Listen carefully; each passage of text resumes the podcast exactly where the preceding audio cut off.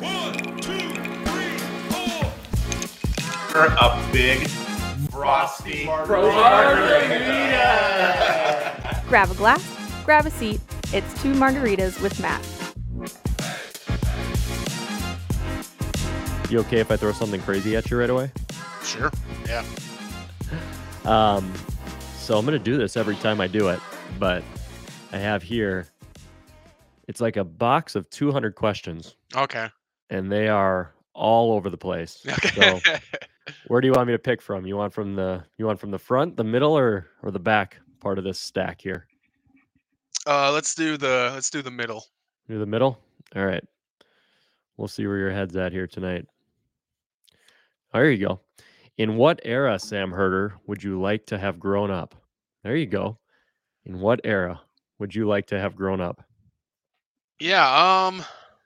Probably either the the 70s or the 80s. Uh. Probably. Um. You know, I feel like the stories back then, especially in high school. I'm thinking more so high school. It seems like high school is so much more fun then compared to when I was in high school, which was late 2000s, 2010 um, ish. I remember some of the uh, some of the coaches, you know, talking to us about how if we had a um, you know someone on our our football team or whatever that was kind of you know being a smartass or whatever. I remember them telling us, well, back in the day, we would just kind of, you know, take them behind the garbage can, they're behind the dumpster, and you know, teach them a lesson. But you can't do that anymore. So um, I don't know. I just feel like growing up in the '70s and '80s would have been pretty fun.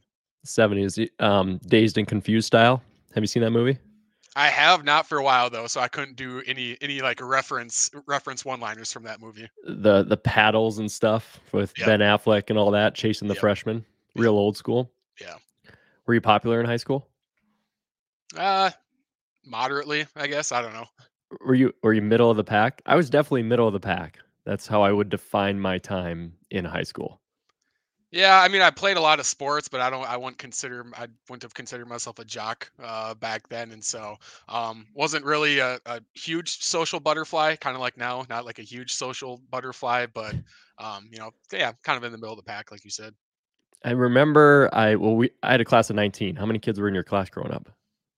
Uh, graduated class of seventy. 70. See, that's like the perfect size. I bet you were able to find at the minimum a friend or two, but you could kind of escape the big clique, I suppose. Yeah, uh, and there was a kind of a wide variety of even with a class of 70 there's a wide variety of you know people you can hang out with you got the sports people you got the non-sports people that were still uh, maybe played sports you know growing up but then there's you know other other groups uh, as well and so kind of a kind of a variety there Right, for sure. What year did you graduate high school? uh 2011 11. Okay. I didn't know I was older than you. Man, holy moly. There you go. I've already learned all I need to know about you, Sam. We can There just call it a night. yeah Well, I appreciate you having me or having me on. You being on here. Jeez, I took one sip of a margarita and I can't even say things right. But buckle up buckle Yep. up these Cayman Jacks is what I'm going with. I had never Okay. had them until about a week ago. And I think they're the first margarita I've ever had that I could pour from a can and it actually tastes good. I don't know if there's any other brands out there you would recommend, but this yeah i'm not a tasty. not a big margarita guy so i my my taste in that wouldn't be wouldn't be up to par i don't think Well, no worries. You have anything in your hand tonight, or you you going sober water tonight? oh yeah we got the there we go the Busch Light Busch Light. latte. So classic, classic Midwestern. Very cool. Very cool. Okay, I don't want to talk about football all night. I don't want to talk about the FCS because, you know, we'll just go down that rabbit hole. I feel nonstop. But I did have a few questions for you. Do you think do you think you're like on the the goat level that we always tweet at you for FCS coverage? And if you don't think so, I am curious why not in terms of, you know, Craig Haley is like your Michael Jordan goat who's been around throughout all the ages, but who else could really even come close to you in that realm? Like how how do you personally feel as a Hero Sports member? Do you feel like you are like the face of FCS media at least in the top tier of it? Like how does your gut say year after year? Because I don't know where else people are going to go to for FCS media outlet. Yeah, I don't really think of it uh, in in that sense. Uh, I guess you know, honestly, I kind of just refer to myself as just some random guy that has a journalism background that likes the FCS and kind of somewhat stumbled into and lucked into a full time job covering uh, the FCS, and so I I usually like to say that you know I I think my knowledge about the FCS is above average. That doesn't mean my opinions are always going to be right. That doesn't mean my opinions are more important than anyone else's uh, opinions. Um, and so I don't really think about um, you know trying to be the I mean, I guess in a sense I'm, you know, competitive, but I never really think about, oh, I need to be, you know, the best FCS media person out there. I just kind of do what I do, uh, and I guess always I like the constructive criticism. You know, if someone says, "Oh, you you write about this too much or you do this you tweet about that too much you tweet about that conference too much you you do this too much on your podcast i'll go okay you know that's probably a fair point i'll i'll try to adjust it because i don't think what i'm doing is, is perfect or, or top notch or anything so um and I, I think i mentioned to you too in frisco that it's not like this is a competitive market um you know all i needed was was an opportunity and from there um i think if you just show that you're passionate about the fcs and you pay attention to it and you have a platform to talk about it, write about it, whatever, then anyone can kind of ascend and be, um, I guess, a national voice of the FCS. But again, I don't, I don't even like you know that using using that phrase um,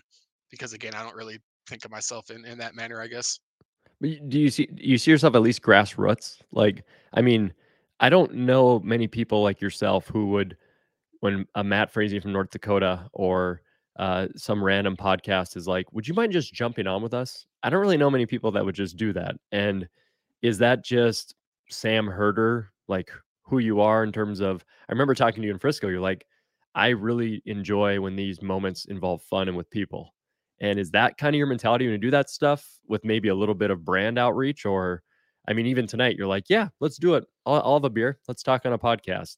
Is this just is this part of the fun that makes this job good for you, or is there more to that? No, I think it is.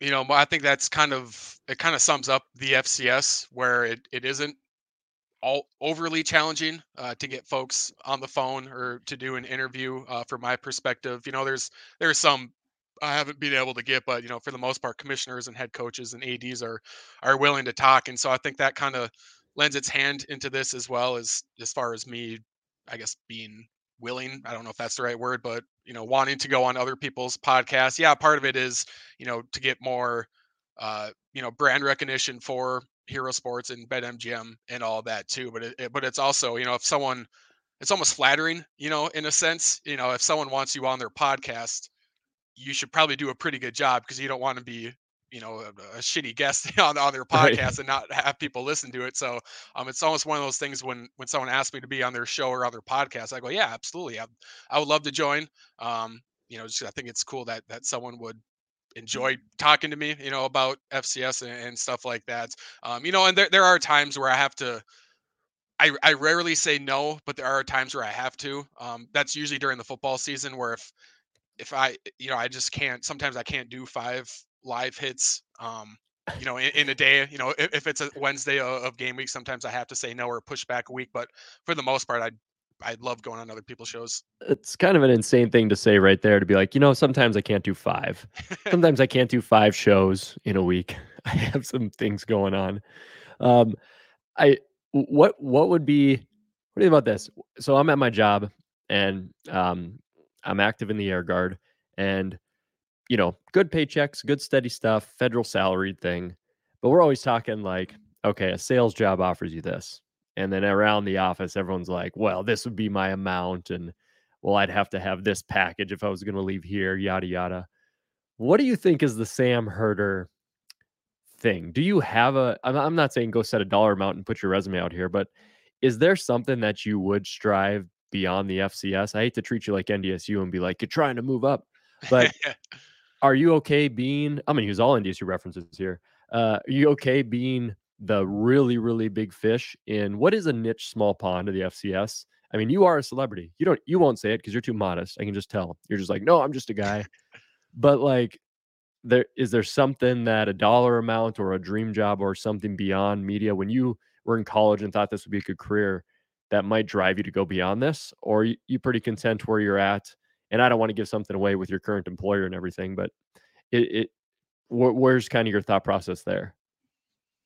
Yeah, I mean, I I'm pretty content with where I'm at right now. Honestly, I haven't updated my resume in probably five, six years, and so I, I don't plan on uh, going anywhere. Uh, but there's you know, things that could be out of my control that could impact that. You know, I you know, at any time BetMGM could say, well, well, Sam, we actually think you're you're more valuable doing NFL stuff for us. Um, Hmm. I don't foresee that happening. Uh, there's been no indication that that uh, would ever happen. Um, they one of the reasons BetMGM did buy Hero Sports was because of um, our really talented staff, but also we kind of had a um, you know a, a grasp or we kind of cornered the market of, of a more niche sports uh, like the FCS, and so there are um, no plans really to move me off of it. But again, that's something you know out of my control. If if, if things switch, then um, you know, then that's something where I mean, how many full time FCS media jobs are out there? Really, Right. probably not a ton. So it's not like I could just, um, you know, apply somewhere else for the FCS. But you know, it's also you know one of those things of I would like to cover the FCS for 20 more years, but You going for goat status? The Tom Brady, huh? well, it's just I I don't have. I mean. I could write about the FBS if I wanted to. I mean, the, the the cool thing about my job is the reason I'm covering the FCS is because I want to. I mean, I could go to my manager right now and say, "Hey, I actually I kind of want to do some group of five stuff," and they would say, "Yeah, sure. I mean, if, if you think that's what you want to do, and and you know, then then go for it." Um, but I don't want to cover the FBS. I don't want to cover the NFL because yeah, it's there's just so many people covering that. It's almost watered down in the aspect of how much media coverage um, there is, and so it's hard to it's hard to stick out, you know, in those subdivisions. So I would like to keep on covering the FCS, but in in ten years, you know, the most the, the states that read my articles the most are Montana's number one, then I think Minnesota is number two between North Dakota State and South Dakota State fans. Uh, then you know the Dakotas are up there as well. Um, and so if there's ever a time when North Dakota State, South Dakota State, the Montana schools all went to the Mountain West, you know, I would be dumb not to start covering the Mountain West, or because Right. that's where a lot of my followers are. That's where a lot of my listens are. That's where a lot of my uh, traffic uh, is, uh, I guess. And so, in that scenario, there's always a chance that I could keep on covering the FCS, but also add on the Mountain West. Um, and so that's that's another you know aspect that's out of my control. It's just where where is this market going?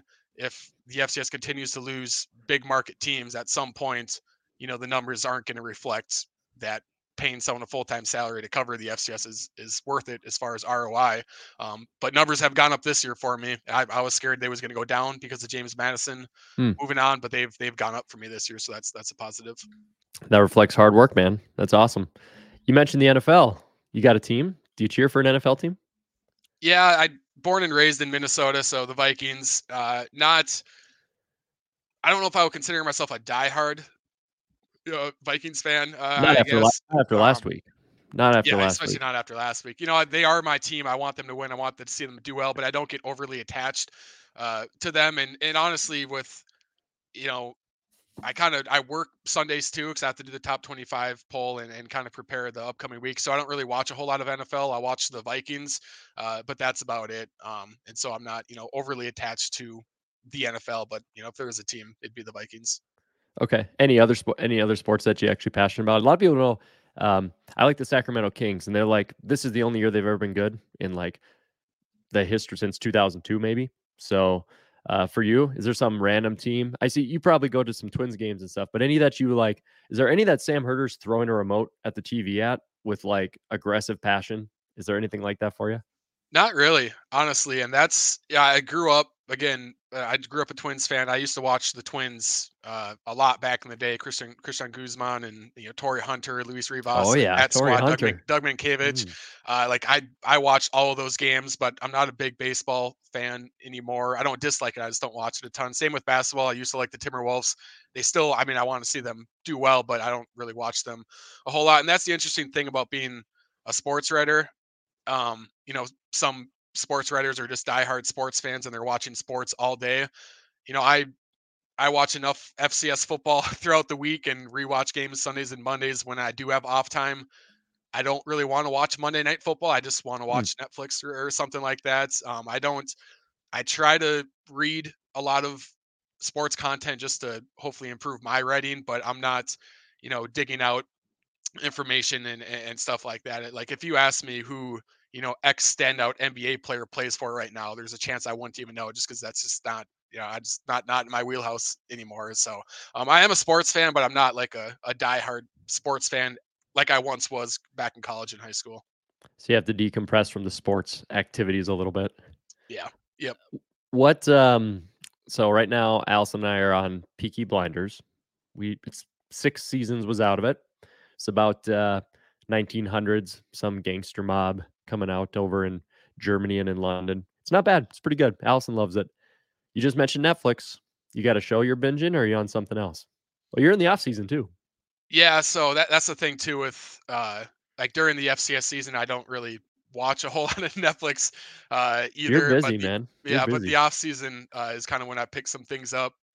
Uh, right now, I'm watching Last Chance U, uh, the, the the latest season, so that's not really a, a you know a binging type show, but um, you know Succession, I was all over that Ooh, uh, last year around good. this time. Yep, catching up on that. But right now, still trying to find a show to to binge watch. Right now, I just haven't haven't gotten going on that yet. Is that because you are truly too busy, or do you fall back into reruns? Like I'll fall into Friends and The Office every time I attempt to just find something new. Do you have fallbacks, or is it just uh, a timing thing?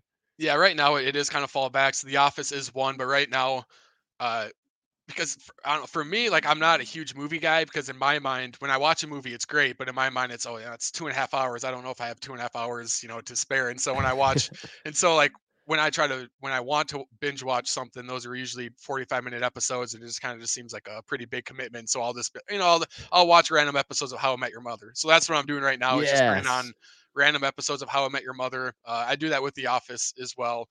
Um, so I, it just kind of seems like I'm running out of shows to binge watch because I've seen, you know, all of them from Dexter to Prison Break, Breaking Bad, Friday Night Lights, like all the, you know, like you know when you tweet out, "Hey, I'm looking for a new series, Yep. send me suggestions," and everyone kind of sends the same eight. I got, I've already seen all those eight. So, um, Peaky Blinders is one. My good friend Turner Blofis, uh, he, he's he's recommended that to me quite a bit. I just haven't, you know, tried it yet, but that that could be one that I could try this off season. Yeah, Breaking. Son, I was a huge Sons of Anarchy and Breaking Bad fan, and Yep. Peaky Blinders gives me that sort of vibe. So Okay. Yeah. that's where I run into that. I am so glad you said How I Met Your Mother. That is uh that's a top three show for me. If you're if you're a single guy raised in our era and you haven't watched How I Met Your Mother, you have completely missed out. The only thing I didn't realize though is that thing is like a carbon copy of Friends because I never watched Friends until Allison and she's like, let's just watch it.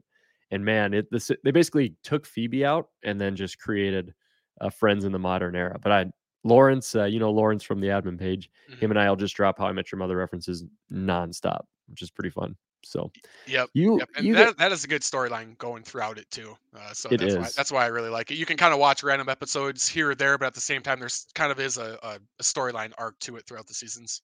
for sure. You think um do you watch the show for Ted or do you watch the show for Barney?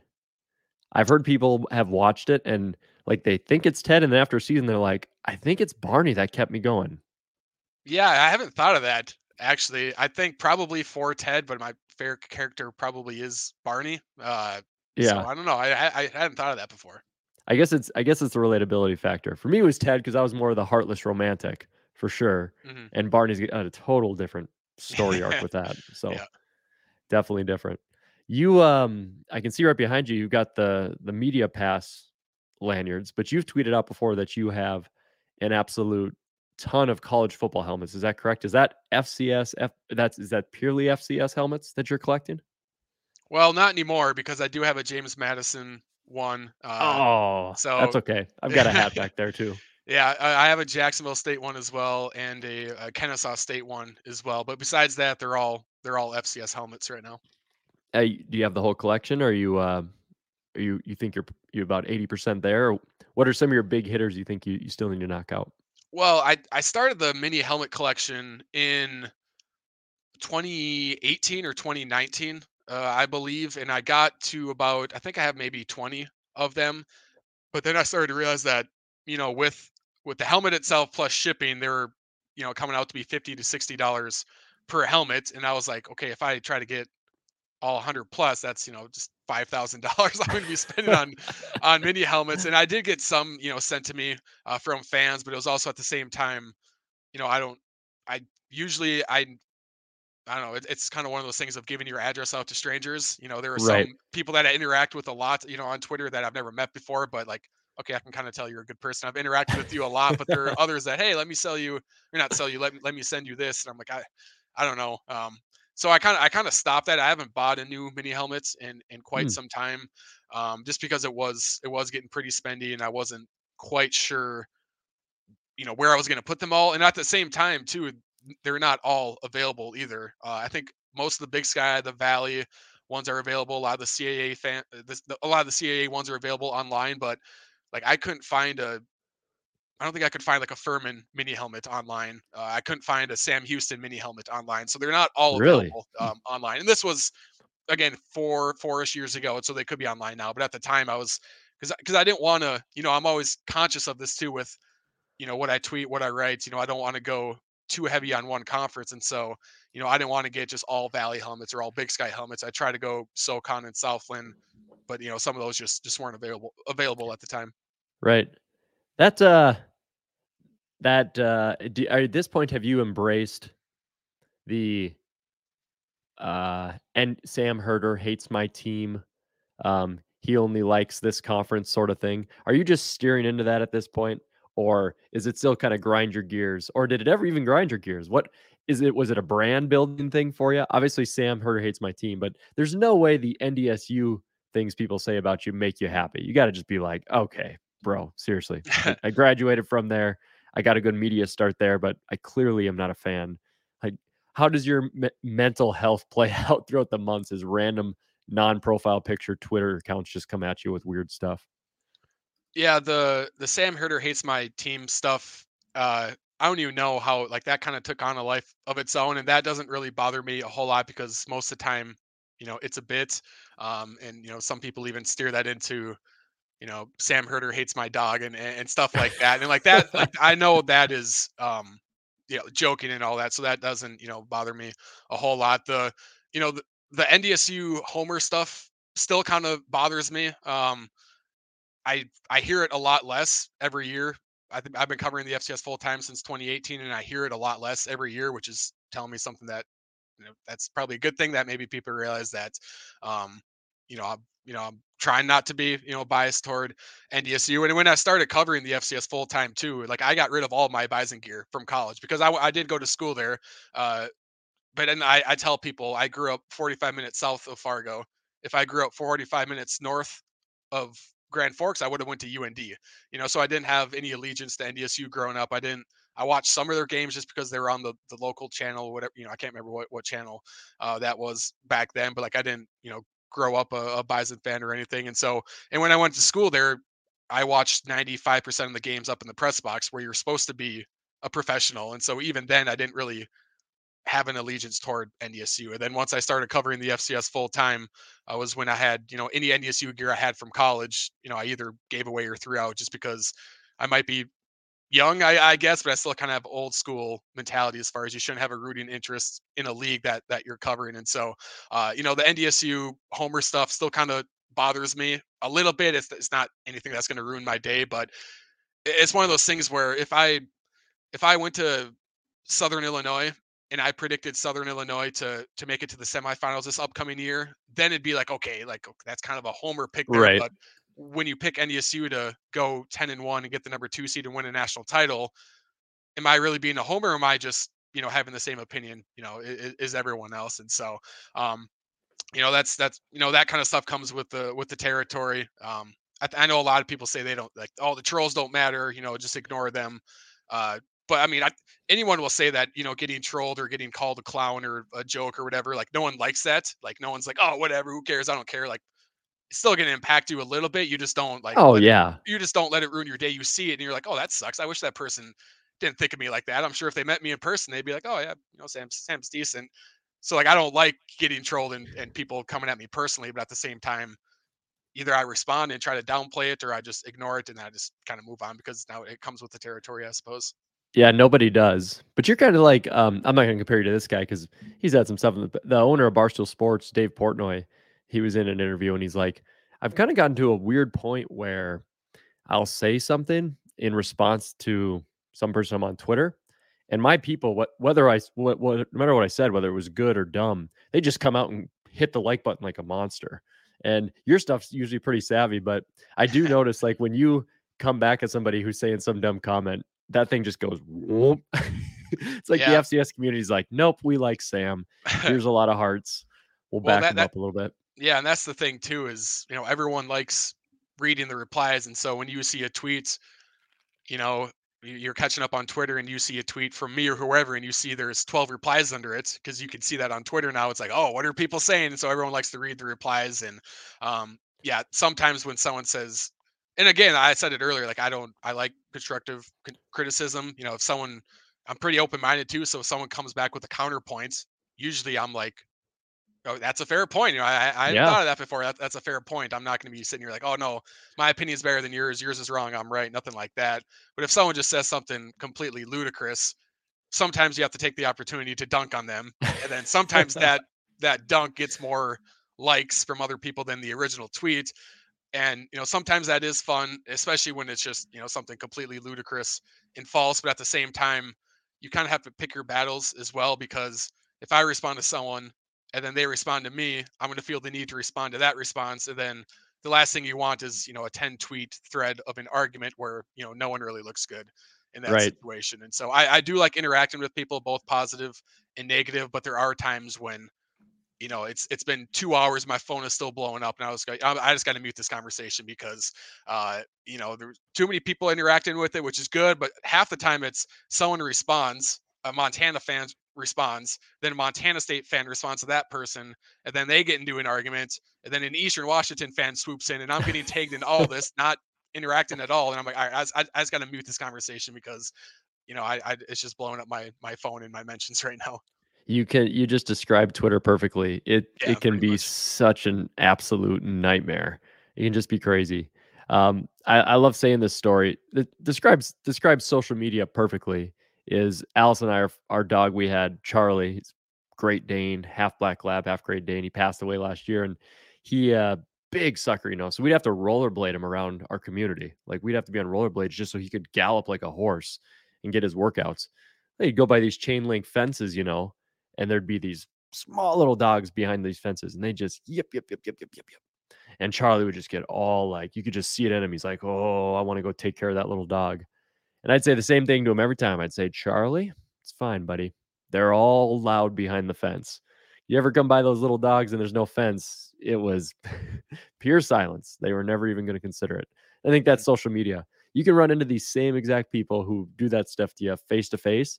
They'd buy you a beer at the bar. You'd, they'd never be hostile. It's just, it's a weird world, man. It's a weird world. You you graduated 2011, right? Yep, high school. Yeah. So Facebook for you, maybe when when would you have created a Facebook account? I think I created Facebook in 2009, uh, and I actually didn't create Twitter until I think spring of 2012. Um, and I was, you know, I, I was always kind of like late to social media. I was I was late to Snapchat. Uh, for some reason, I was like, whenever there was like a fad, like I kind of wanted to like steer against that and be like, oh, I'm not gonna I'm not gonna go into that. And so when Twitter was really popular my freshman year, I I hadn't downloaded it, but then I got hired to be uh, the the sports editor of the NDSU Spectrum uh, my sophomore year, and so I knew that summer I had to basically create a, a Twitter account uh, just from you know just just from sports coverage. You know that kind of comes with the territory, even in 2012. Um, and so I've had that Twitter account since 2012. Hopefully, it gets uh, unblocked or not blocked, but I I got Yeah, hacked. I you got were hacked today. I got hacked last night and today. Um, moving in a positive direction as far as getting that back, but yeah, that was that was wild to see. I Yeah. have no idea what happened. I just automatically got logged out and I couldn't log back in, and I was getting spam emails and you know text message. Uh, you know, authenticate, trying to authenticate my my account and like codes, like know, I was like, what is going on? And then I just got locked out, and I haven't been able to to log back in. But the the freaky avatar that that's gone now. Um, some of the tweets it was spending, it was uh, sending last night. Those are are gone now. Um, they got my email back on the account now. I just I'm just having trouble logging in because I've tried too many times in the last 24 hours. Where every Oh, I time, bet. every time I try to reset my password, excuse me, it says, you know, you're you're trying to reset this too much. You're gonna have to wait. And so now I, I might have to wait another 12 hours to reset my password, and then hopefully then I can I can get that going because if I if I had to start a new Twitter account, that would be kind of uh, a blow because that's where a lot of my traffic comes from, and a lot of my engagement comes from is that Twitter account. So Yeah, for sure. They they were sending other tweets from your account. yeah, so I don't even want to say the name, but it was it was because I was because I, I still have access to the Hero Sports FCS account, and so that's when I was I was just going I was just on that Twitter account monitoring my personal one, and I hadn't noticed anything different besides the fact that I was locked out, and all of a sudden it changed its name to to something weird, and it changed it to some you know avatar with a black you know bandana and, and face mask or whatever, and I was like it wasn't tweeting anything, but then I went to tweets and replies, and it was replying to another account with the same name and then like replying to that account then having a link and so it was trying to trick people into thinking it was that other main person and they click on a link um, but those tweets have now since been deleted i don't know who deleted them if that was if that was twitter um, so that's good and now it's just a twitter egg um, and my name's back on it so i don't know it was it was a weird deal but it hopefully op- more optimistic tonight than i was last night about getting that back Yeah, that is that is a heck of a hack. Somebody was somebody was going in on your account, man. That is that is crazy. Um, I do I do think it's strange with that NDSU thing you mentioned. Um, it's funny how like you went to NDSU and used it for your education, and everyone seems to just hound in on that. But myself and probably a, thousands of other Bison fans never take a class from NDSU. I mean, not at all. I was raised by my dad, who was a farmhouse alum you know, 1989 born for me. He said, Hail the Bison. You're going to hate the Sioux. And that's how this is going to work. And, you know, that's where my fanhood started. But I've never been to NDSU, but I can get away with being a fan. But you go to the university and then everyone says that you're just some sort of diehard. It's pretty crazy how people get those things twisted around. They can't see things the right way. yeah Um, Yep. Mr. Herder, in the beginning, middle, or end of this glass box, what do you want? Uh Question number two. I was gonna say we're doing this again. I did middle the to open the the show, right? You got it. Um, Let's do the back. Backside. All Yeah. right. Here we go. If you're not watching on YouTube, you don't have to. You're missing the glass box reveal. If you could do something dangerous just once with no risk, what would you do? Something dangerous just once, no risk. What would you do? I'll give you a second to think on it. I already know mine. Mm. I would absolutely swim with orcas or killer whales in the wild. I think that would be super awesome. Or even there was like sharks around and everything. I know people like do it. I've seen it on YouTube. They're like, they're just animals. Stay calm. But I would never stay calm if there was no if if the you know, I'd actually freak out. Mm. But I think that'd be super cool to be in the ocean. You can't drown. They can't attack you. Just animals that I can't even imagine how big those suckers are in real life. So I'd spend some time with Free will in the ocean. If there was no risk that that thing was going to flip me up like a seal and make me its lunch. How about you, man? Risk free. Anything in the world. Uh, if it was risk free, I would probably. I'd like to visit uh, an island that's never been visited before. Um, and you know, I know there's you know, I don't even know necessarily about un- uncontacted tribes. You know, I kind of I go down Oh, that yeah. rabbit hole every now and then against uh, uh, with with YouTube and un- uncontacted tribes. It I don't even know ne- down. I don't even know to- necessarily that. Well, if there's no risk to me and no risk to them, then I would I would I would do that because you know bringing them diseases and stuff like that that they're not immune to.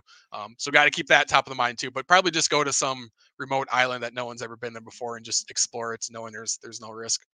Yeah, absolutely. I've seen that. I've seen that on YouTube. Like you'll, I'll start with like plane that crashed in the mountains, and then you know you work your way down, and it's like this island's never been inhabited. But that stuff's real. There's some tribe out there that like no human, like it's completely people like drive the boats by and everything, but you're not allowed to go out there because you'd probably just give them a bunch of diseases, and they've never been vaccinated, and heck, who knows what goes on. There was some really creepy horror movie somebody made about that, like five six years ago. I forget what the name of it was, but yeah, okay. That, that island is called North North Sentinel Island, where they've tried to to contact it, and um, there's photos of them like shooting bows and arrows at, at planes as they're flying by. It's it's pretty wild.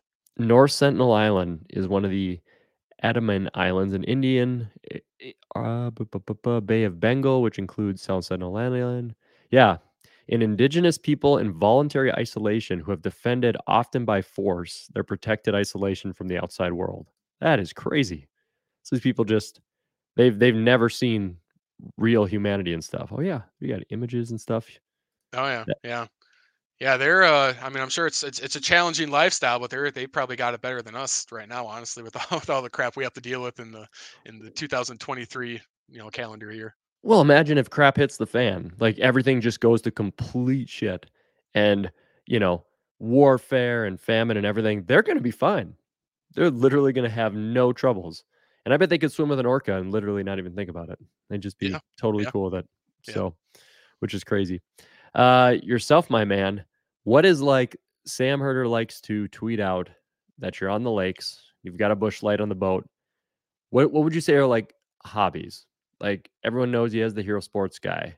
What are the things you would say besides binging Netflix and spending time on the lake? Do you have extra things you're like, this is my jam that someone might not know about? Yeah, no, like nothing specific. Uh, just a lot of a lot of different things. Uh, I guess.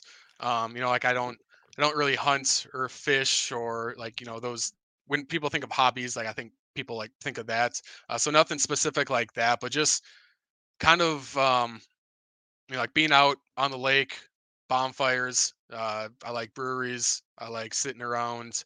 Um, like I said, bonfires, listening to to country music. Um, you know, going to new concerts um, and stuff like that is kind of. Um, I don't know if you would consider those hobbies, but those are kind of the the things when I'm not watching FCS football or when I'm not tweeting. Um, you know, th- those are the things I'm I'm usually doing, and it's funny too because you know, not and I, you know, I I hate politics. I'm not a political person at all, but it's it's always funny because I never tweet about politics really, but it, it's always funny when like I follow people that do tweet about politics and they tweet about a bunch of different stuff, and when they tweet a picture of their dog or, a picture of their beer, no one says anything. But when they t- tweet something political, it's oh stick Mm, to football, um, and so it's it's always you know kind of funny to to see that like um, and I usually most of my tweets are about FCS now, but I do like to show that I'm not a robot. Um, and right. so like I'll tweet. I don't really have a whole lot of opinionated stuff, but it's you know, hey, I'm at this concert. Hey, I'm at this game, or hey, I'm drinking a beer on a pontoon, and it's it's nice outside. I'm I'm gonna tweet this out to you know to show that I'm a I'm a human being and I'm not you know some robot that, that only tweets out you know AP style you know stuff and and all that. Yeah, it's typically not worth it. I think I find myself mostly in the center lines of political stuff. You could, I'd be great in a swing state. You know, North Dakota's super red. I'd do great in a swing state where you could have two sides just telling me two different things. and I'd change my opinion every 30 seconds. Um, but when you try to even tweet something down the middle, you're like, great. Now, instead of making half of the people happy, just both sides are going to be very, very angry at this Yeah, tweet. and that, well, that's even from an, an FCS perspective because uh, you know you can I'm trying to think of like a, a classic one, which is, you know, I, I can go on kind of a, a rant and say, uh, you know, look, the FCS has always lost teams to the FBS, and it always just keeps on chugging along, and it's it's not, you know, it's not crashing and burning, but at the same time, you know, these move ups hurt the FCS, and it's damaging the FCS. And when I say that, I get one side saying, no, the FCS is crashing and burning. And then you have the other side screaming, no, the FCS will be fine. What do you mean? This isn't hurting the FCS at all. And so even even toeing the line uh, in the FCS when you know everyone wants when when something is happening, everyone kind of wants to take a, an extreme side of things. The transfer portal, you know, is the same. You know, is is the FCS now a farm system for the FBS? No. Is there elements of it? Yeah. You know, there are elements of of you know standout FCS players, and a, a lot of them going to the FBS. And if you just look at that, yeah, it kind of seems like the, the FCS is a minor league to the FBS, but there's also more standout players staying in the FCS than moving up. There's more players going down than go than going up. Um, and uh, you know, there's um, I think last year I did 2021 FCS to FBS transfers, and only like 24 percent of them like actually made an impact on their team in 2021. I'm going to do it again for 2022. I just have to. It takes a long time to look up each transfer and how they did. But as far as 2021, like not a lot of FCS to FBS transfers made an impact. And then you look at this year in the FCS, there's a lot of FBS guys that made big impacts on their team. And so it's just, you know, kind of went on a tangent there, but it's kind of one of those things where two things can be true. But on social media, you have one side saying no, only this is true. Then you have the other side saying no, only this is true. So when you toe the line and say, well, it's not that, it's not that, it's somewhere in between, then you have you know people from both sides, you know, saying no, it is this, or no, it is. this." Yeah. Could if you um if you could eliminate one thing that fans would never complain or or talk about with the FCS ever again with a magic wand, it'll just disappear from your Twitter timelines, it'll disappear from Facebook because I know mine. So I'll give you time to think here. Um, and this this actually does impact you, and this does impact folks in your the media world. But I'm talking from fan perspective. I really wish fans would quit acting like ratings were the were the were such a big deal to them. I really got annoyed during the Frisco time frame when people were like, "I'm so mad it's against the NFL time frame. I'm so angry. I'm so mad." And I'm like, "Why? if the TV ratings are down, does that impact your tailgate at Frisco? Does that impact the fact that now the game is at one o'clock, which gives you more time to sleep in on Sunday, and you can actually go out a full day Saturday, come in Friday, fly back Monday? Nobody wants to be at work on a Monday. Being at work on a Monday is terrible. That's way better than Thursday to Sunday. I thought this year's tweak was great. I just got so annoyed by people pretending that like the ratings were going to impact them or their schools. Maybe it does in a small way, but if I could kill that narrative and fans just be like, the time slot's good for us to be at the game, that's definitely what I would choose. Uh, what about you? You got one that you would just like wipe off the table? Magic wand? I, I, I'm gonna go with two. Uh, there, there's a lot of them, but I, I want to go with. I You've wanna- been you've been in the media too long, man. People are coming at you. the first is the narrative that you know the FCS is dying. Uh, in my opinion, I don't think it's a question of is it dying. It's more of is it thriving. Um, I think that's a fair narrative to have to discuss. You know, is the FCS thriving, especially now compared to in 2012 when you when you still had a lot of heavy hitters uh, still in the FCS. But the narrative that it's it's dying, it's a sinking ship, and it's on fire. It's like it's literally not. Like where are, are 130 of these teams going to go? You can't just say, all right, either FBS or you're a D2. Like that's just that's not how it works. You know, from a from a um, you know athletic department uh, standpoint, and politically, you can't just do that because a lot of these FCS schools are really good in mid-major D1 basketball or baseball. They're and they just happen to have D1 football and they, and they want to play cost-effective Division One football, which is why the FCS is what it is. And there's always going to be a subdivision for this level of football. You know, is the FCS going to exist in 20 years? I don't know, but will something like the FCS exist in 20 years? I would say that's you know a 99 percent you know chance of that happening. So the FCS is dying. You know, again, that's one the- another one of those things where people jump to an extreme, and when you know teams move up or you know a few standout players go to the FBS and the transfer portal or NIL, oh, it's the FCS is dying. It's like it's literally not dying. It, the again, the question is, is it thriving? You know, how healthy will the FCS be in 10 years? I, you know, I don't know. It depends who's all left. So that's one. The second one is I've gotten really annoyed with the FCS playoffs versus Celebration Bowl debates. Like, Oh, that's just thank thank you so much. Okay, wipe mine away. and Thank it's- you and so on much. and it's it's on both sides Both uh, sides. too, trying to draw comparisons. And this is again so what we bad.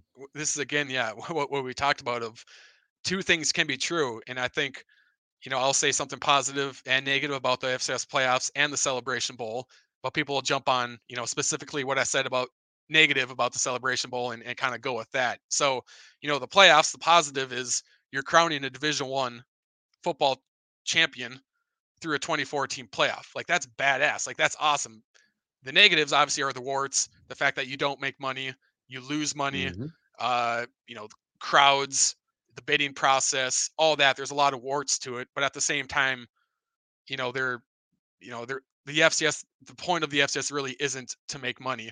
But on the flip side, the Celebration Bowl, they have it figured out. You know, the SWAC as a whole has got figured out as far as bringing in a lot of revenue, but the Celebration Bowl as itself, like they got it figured out. It it's a it's a great atmosphere. It gets on ABC. It does great television ratings, whether Deion Sanders and Jackson State are in it or not. It does great television ratings. They actually make money off of it. The negative is if you're the best HBCU team, it's going to be very hard for you to be compared to the top five FCS teams because you're not going head to head. So that's the positive and negatives there. And so if you're the FCS, if you're a fan of the FCS playoffs, you can look at the Celebration Bowl and say, I wish we had what you guys had as far as a really good television deal, but you know, I, I'm not going to believe your Celebration Bowl champion is as good as the FCS champion until we see it. You know, I think you can say both things and they both can be true. And from the Celebration Bowl perspective, you could say, well, why would we want to do that? You guys are losing money. That's kind of lame. But you could also say, well, if we want to be considered, you know, a top FCS team, we kind of need to see how we stack up against quarterfinal and semifinal teams. And so you can take that approach from the Celebration Bowl perspective, looking at the playoffs. But that's usually not how it works. It's usually FCS playoffs fans calling the Celebration Bowl a joke and vice versa, which is not the case. Both have very, very positive things about them and also some negative things about them. That is such a phenomenal take. That was one of the most liked and hearted comments I had this season on our FCS Fans Nation page. Mhm. Was somebody posted something negative about the Celebration Bowl or it was negative about the playoff. I forget which one it was.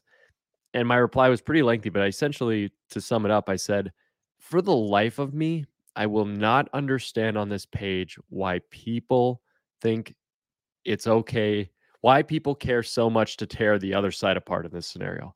I do not get it. Like, what is gained by two worlds that are different? You know, Celebration Bowl is different and the playoffs are different.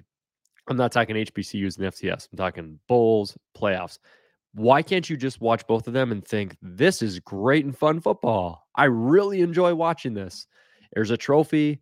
I, I, I just do not understand that debate. I watched the Celebration Bowl and it was awesome. And I watched tons of playoff games and they were awesome. So that is a really, really good point there, Mr. Herder. Well done. I'm gonna actually have. Uh, I think Amos is one of our great fans on our Mhm. page. I'm excited to invite him. Preston Adams, former James Madison guy. I know I'm gonna message him. I cannot wait to talk to them about like the HBCU stuff and like this. You know, I'm some random kid up in North Dakota raised with zero diversity around me. Like, let's talk about HBCU and everything else. That'll be a fun, fun conversation. Yeah, in the you look at you know the the top fan bases as far as uh, attendance, and like six of the top six or seven of the top ten are from HBCUs, and they have you know cool cool classics, and they have you know the SWAC title game and the Celebration Bowl, uh, of course, and you know I would love to see the HBCUs participate in the FCS playoffs. Um, I think it'd be great, and I think they're they're making a lot of great strides on the field uh, because you go back 10 years ago, there was a gap there between uh, you know the, the best SWAC team and and the best MEAC team and and you know the top FCS teams. Um, and we saw that too with Florida A&M uh, in 2021 against Southeastern Louisiana. But I think they have so much momentum off the field, and that's equating to on the field, where I do think you know some of the best HBCU teams could make a run to the quarterfinals or the semifinals in five years. But I can say that and also say if I was the SWAC and the MEAC, I wouldn't want a part of the FCS playoffs right now. Like what what reason besides trying to be the best FCS team? What other than that, like I guess that's a pretty good reason, but other than that, why would you get rid of a, a million dollar buyout to to play in the playoffs where you could lose money? And so uh, again, that's you know, I don't always try to ride the fence, but in most of the time in life, you know, two things can be true. And so, you know, I, from my perspective, I would love to see the the top MEAC team and the top SWAC team in the playoffs. But I also, if I was them, I wouldn't want to be in the playoffs right now in its current structure. Right. Yeah. I, lots of NDSU fans that I talk to.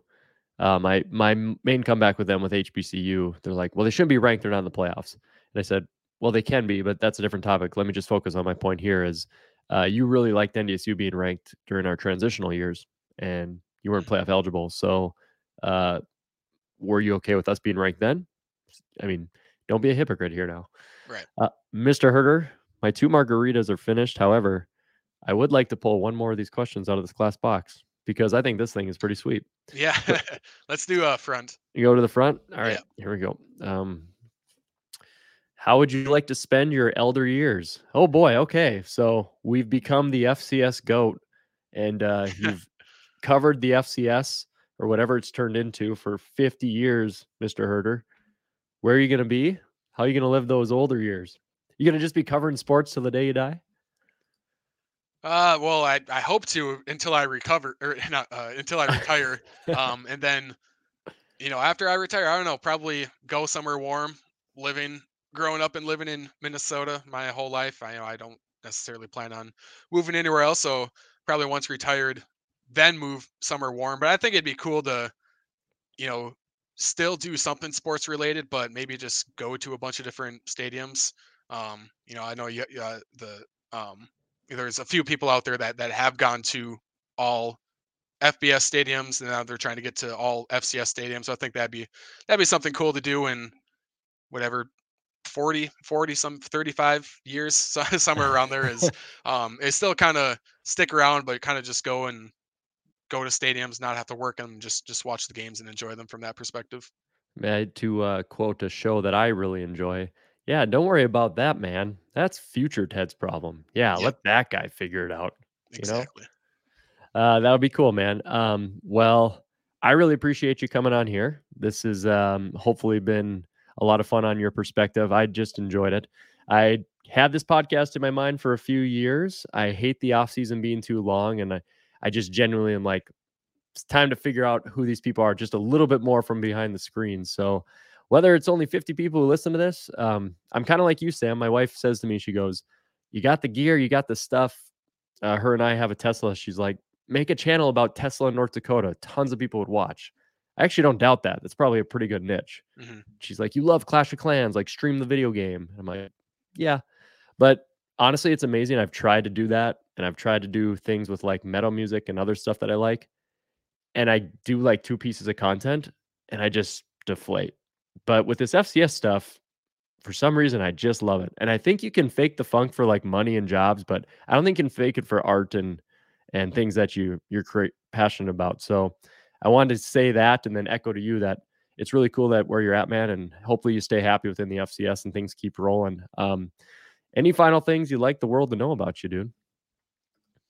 uh i don't know not nothing really you know it was i remember in, in frisco this last year you know someone kept saying you know oh it's so cool that you know you're, you're hanging out with us with us common folks A man of the people. in, the bar. I'm like, well, I'm just I'm just like you. Like I'd like to like I don't like I I worked a lot, you know, in Frisco. I did some media stuff and did some articles, but like at night I don't want to just sit in my hotel room. And so I'll go out, meet up with people, have a healthy amount of drinks, nothing nothing too crazy or anything like like that. Even though Brendan kept on, you know, buying me a couple of shots here or there. So maybe had two or three more than what I was anticipating. But no, like I just kind of I guess I, I already said it, but you know, just you know, I'm just a, a fan of the FCS, uh, like like everyone else, and I just have you know, I guess a platform to write about it and talk about it. Um, and I think there's kind of you know one thing too. The challenging part of this is with you know the FCS, you're you're kind of one of only a few people that cover the FCS, and so just naturally you kind of do it from a positive standpoint. Yeah. Uh, but at the same time, I don't want to be a PR machine for the FCS. I don't want to be a spokesperson for the FCS. I don't want to be an advocate for the FCS. Some of that stuff just comes naturally, naturally, like FCS over FBS upsets or you know FCS draft prospects, like top returning players, top teams, like that kind of comes naturally because that's all covering things from a positive perspective. But I also the challenge is again to not be a PR machine, and when something negative needs to be said, you know that's that's when you know someone needs to say it. And so whether it's whether it's playoffs or you know other stuff that at you know conference movement, I, I do think that when there are negative stuff to to be said, you know I'm not afraid to say it. But that again, that's just kind of the challenge of balancing covering the FCS where a lot of your stuff is positive, but also at the same time, when you say something negative in an SID or a conference commissioner or a conference communications person say, "Well, why are you saying this?" I'm like, "Well, because it's true. You know, I'm not, I'm not, I'm not a PR machine for you guys." There's so that's kind of another balancing act that maybe some people might not realize from a from a journalism media perspective. I remember that from um, the Weber State UND playoff thing. I Mhm. mean, you had to say something. and You definitely did in terms of this system is pretty broken in terms of how things played out in that scenario. So, um, yeah, and uh, yeah, that's that's something too where I also kind of need to caution what I say and how I say it, um, because you know, again, I I kind of just view myself as you know someone that likes the FCS and and talks about it and writes about it. And you know, my opinion is just you know opinion of, of one person, but you know, there. I also recognize now that people have brought to my attention that what I do write or say, you know, sometimes the ADs do talk about that, and sometimes the commissioners do talk about that. You know, there Right. was, I think it was. I, I think I had like a tweet thread where I just went in on the coaches poll and, and called it the most ridiculous thing ever. Mhm. And then that very week, I guess the, the playoff committee talked about the coaches poll and if they should use it or not. Yeah. Um, and they they were looking at my tweets, and so like that's something that um, like I'm not. I guess I'm not like bragging about that, but I'm but I'm. It's almost like I have them. I, I'm always gonna have the mindset of oh, I'm just whatever. You know, I'm just a person. My opinion is no better than anyone else's. But also being mindful of if I tweet something or if I write something, I need to be conscious of this could have not rippling effects, but it like other people are going to see it and maybe react to it that is more than just you know a fan saying I agree with you, I disagree with you. For sure. Well, I like at the end of my two margaritas here that it went full circle from um, I'm Sam Herder and I'm just a normal guy and I'm trying to be as modest as possible. And no matter how hard you tried, the realization still came out that your voice is very important in the FCS community. So you might not want to be a PR machine, Mr. Herder, but I thank you for coming on here uh, and having two margaritas with me. And just know that we all are aware of how much of a machine you really are. So I hope we can do this again. And then uh, I'll cheers you from here, my man. So cheers, buddy. Cheers. Thanks for having me on. Appreciate it.